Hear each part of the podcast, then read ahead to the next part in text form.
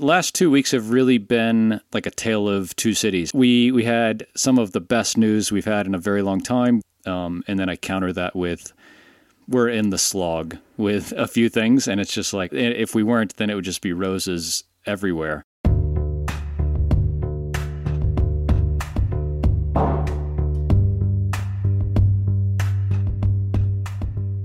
The ups, the downs, the highs and the lows, the best news ever, and the slog.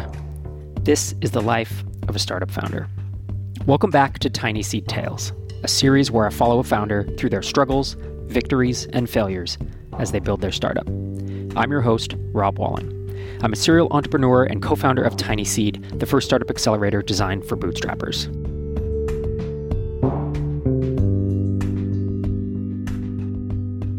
Today, in episode three of our first season, a follow up with Craig Hewitt of Castos, one of nine startups chosen for this year's TinySeed Accelerator batch.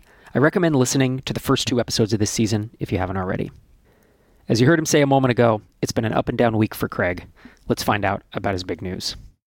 We had some of the best news we've had in a very long time. We made an offer and it was accepted to uh, the person that will be our full time marketer, Denise Michael is coming on with us full time, and uh, she's a rock star. I mean, she is everything that that I wanted to hire in a marketer, and uh, just everything: smart, experienced, tenacious, and has a really good attitude about things. And so I'm really excited about what that means for the business in the long term. I think the first thing I want to hear about is more about the story of hiring Denise because we've already been following that thread the last last few episodes. Tell me what it was like the very first time you guys spoke when you interviewed her, because by then, by then she had responded to the job opening with her resume and she had answered, I think you had five kind of qualifying questions. Um, and her answers to those were really good from what I remember. So you guys get on that first Zoom call and you talk to her for, for 30 minutes or, or 60 minutes. What, what did that look like and how did it feel? Yeah, it was. Uh, and so, so the process you described is is right. So we had uh, kind of a three or four question application along with a resume that was kind of the initial thing. Uh, she came in from We Work Remotely, so it's not someone I knew previously. And yeah, after that, we I, you know we got hundred applicants or something like that. Sent questions to a dozen or so. Uh, and then from there interviewed four or five people, uh, of which she was one of them. And yeah, hopping on the the the video call with her was was really interesting because you know, right away, like I have a couple of, and I don't mean them to be sneaky, but but they are kind of challenging questions and scenarios. Uh, and one of them is just not talking very much uh, because it, it, lets you see how someone kind of handles themselves and how comfortable they are. And, and I like to open the conversations a lot with, "Yeah, so do you have any questions for me?" And just sit there and just sit there. and on video, it's kind of tough sometimes. And she had like five stellar questions for me right to start with. And some of them were tough. And so, like, to me, that's really great because I think if you're trying to build like a, a, high growth business, you need to have people that can challenge you in a positive way.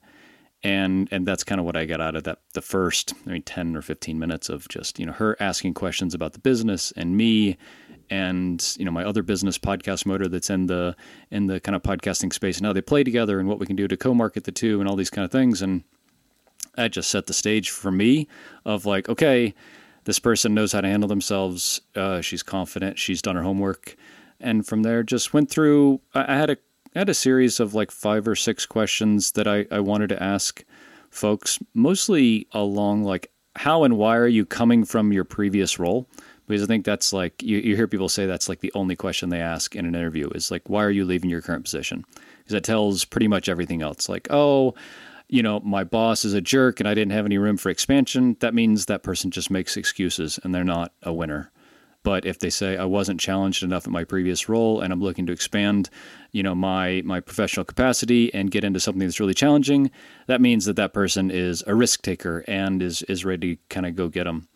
And uh, so I asked a, a, lot of questions like that, and yeah, I was just really impressed with uh, kind of how she handled herself and kind of everything about it and then really coincidentally, she uh, was traveling Europe and was about an hour away from where I live. And so we actually caught up and had coffee the next week uh, in a really like chance kind of schedule thing uh, that we you know had our video interview and then got together for coffee like four or five days later.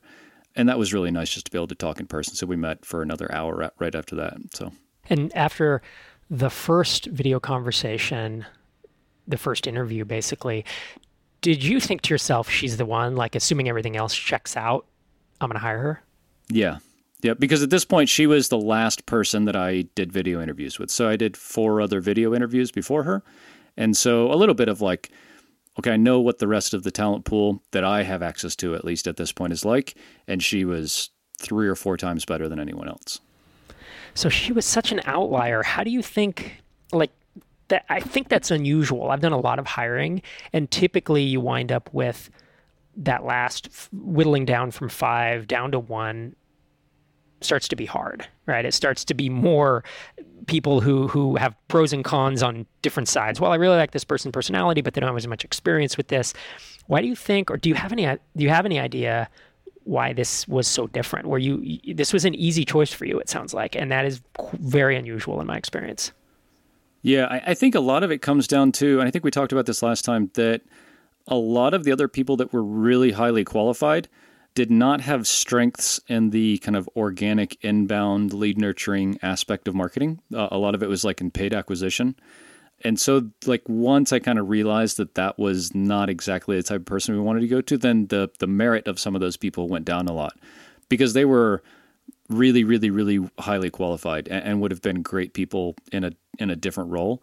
But I think once I pretty firmly decided that we need a good inbound marketer, um, that that it made her skill set and experience, you know, be be kind of like the only only obvious choice. I, I will say that I think to your point, we didn't have you know hundreds of really great applicants. Um, so so a little bit of it is she was really the only really good applicant we got in in this in this respect.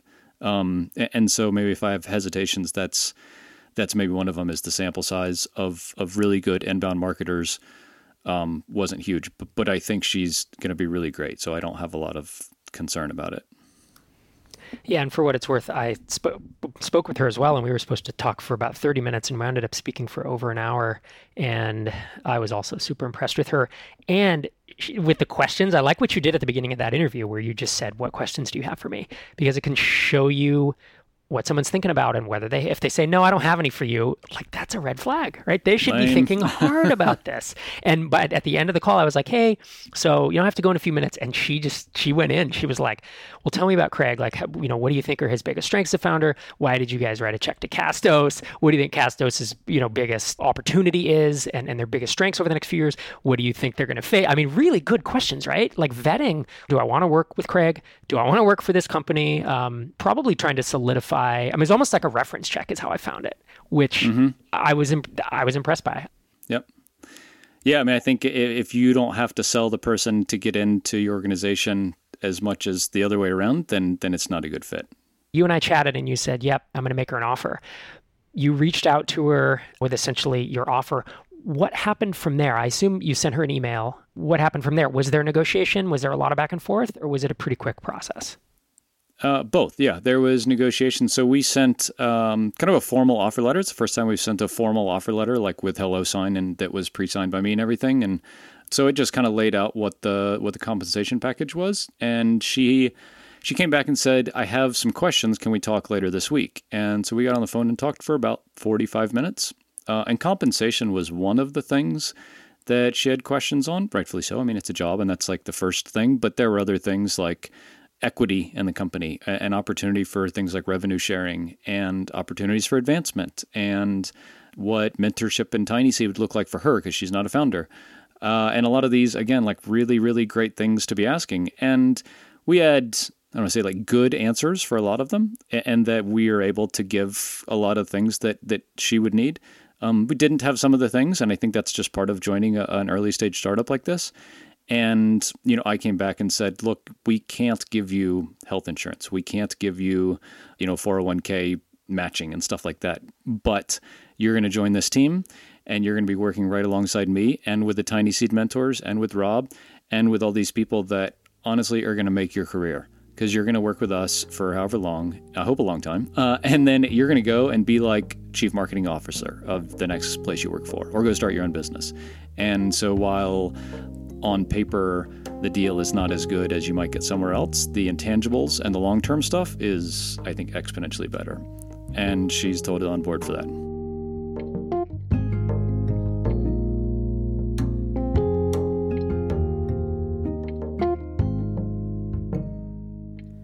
I'm glad we were able to witness firsthand Craig's entire hiring process, and I'm excited to see how the onboarding goes as we chat with him over the next few weeks.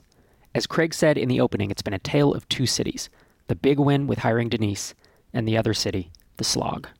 So, what do you mean by the slog?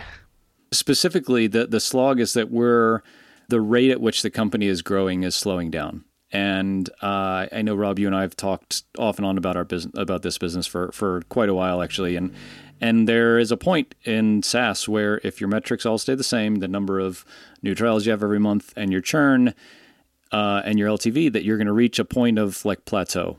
There's a lot of startup lingo in this next section, so just to be sure we're all on the same page, churn in this context is revenue churn. It's the percent of revenue you lose each month due to customer cancellations. LTV is lifetime value of a customer. It's how much a customer will pay you before they decide to cancel. And MRR is monthly recurring revenue. Back to the plateau.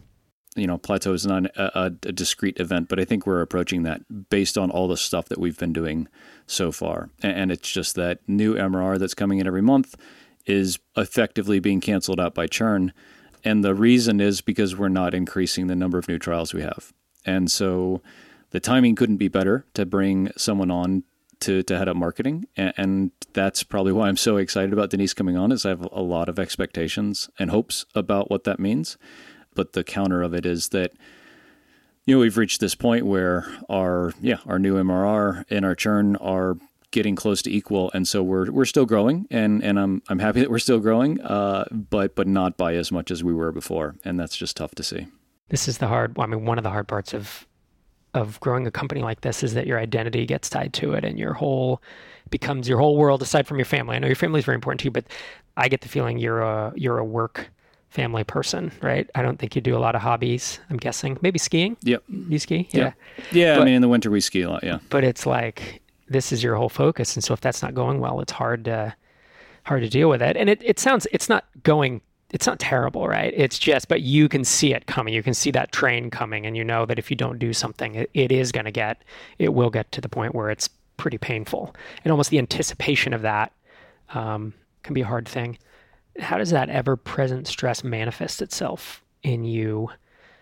Like some people have trouble sleeping, other people they eat too much, they don't eat enough. Other people are really stressed when they're with their family or they can't pay attention because they're not focused what types of things how do you feel that because i know what this looming stress feels like and it sucks uh, this it's not even looming it's as you said it's just ever present it's kind of with you 24 7 you wake up in the morning you're thinking about it um, how does that manifest itself in you not sleeping a little bit I, yeah i don't sleep great and I, I try very very very hard not to let it affect my time with my family uh, i think that's one of the, the biggest challenges of you know, being an entrepreneur and, you know, maybe working from home and having a home office is like your work is here and your family is 15 feet away.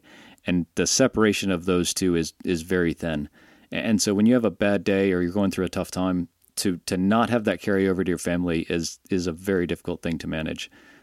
I try very hard not to let it affect my time with my family and my wife is really supportive about saying, you know, hey, if you need to go work, go work. Don't worry about us. When this, you know, whenever you're able to be with us is great, and, and that's really wonderful because I think if you if you are you know a single parent or something, you have ever present responsibilities to your family and the stress of you know running a, a your own business uh, of any kind, no matter how it's doing. I think that letting that bleed over gets really difficult so to have you know Amanda, my wife, as the support is super helpful to to let me focus on work when I need to, and then time with family.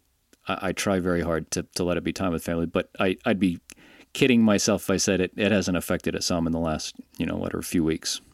Do you think about work much when you're not at your computer? Yeah, you know I I try when I'm not at my computer. I try to to be busy and active and doing something, and not because like I'm some health fitness nut or anything like that, but just to to be moving because I am like I sit all day at my computer, and then when I'm with my kids, you know, I you know want to play with them outside or go for a bike ride with my son or whatever.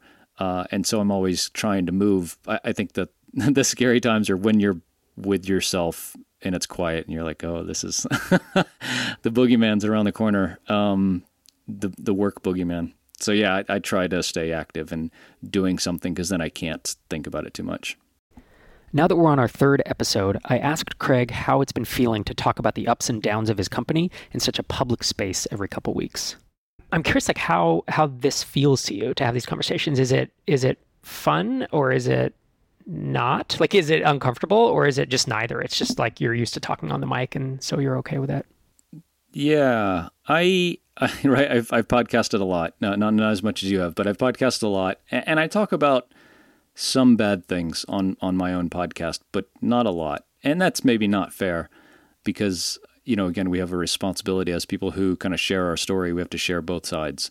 Otherwise, people are are getting a false impression of what this is all about.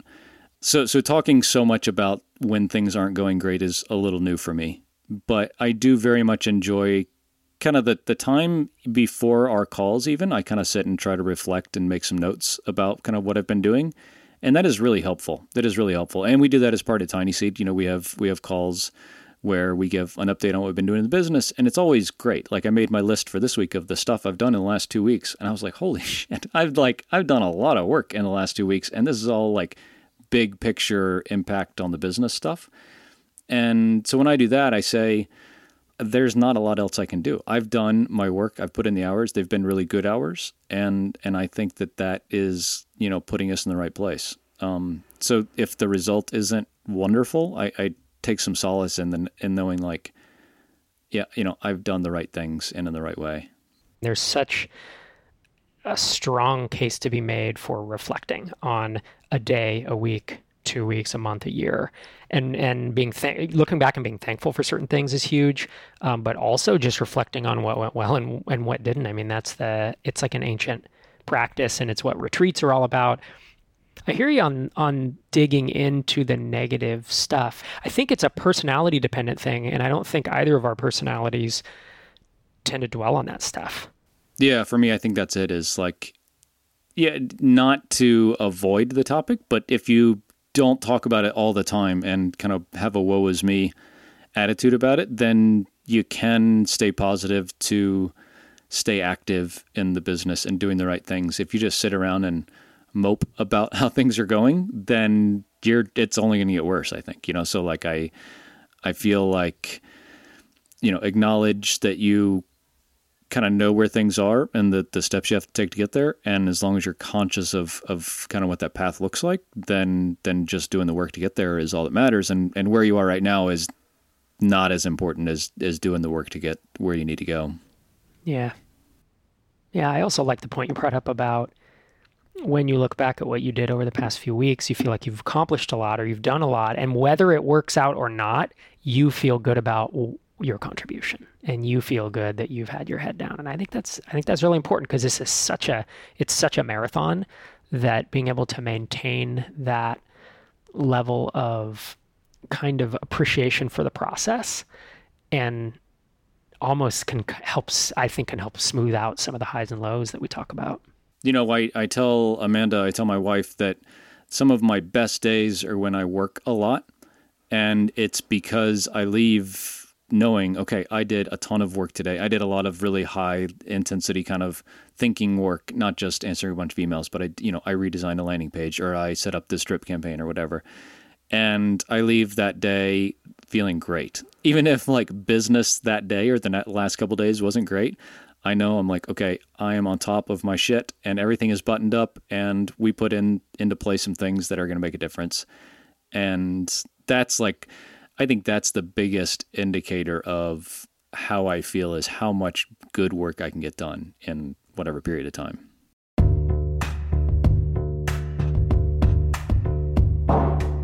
Stay tuned as I follow up with Craig in our next episode and we continue delving into his biggest struggles, victories, and failures. On next week's episode of TinySeed Tales.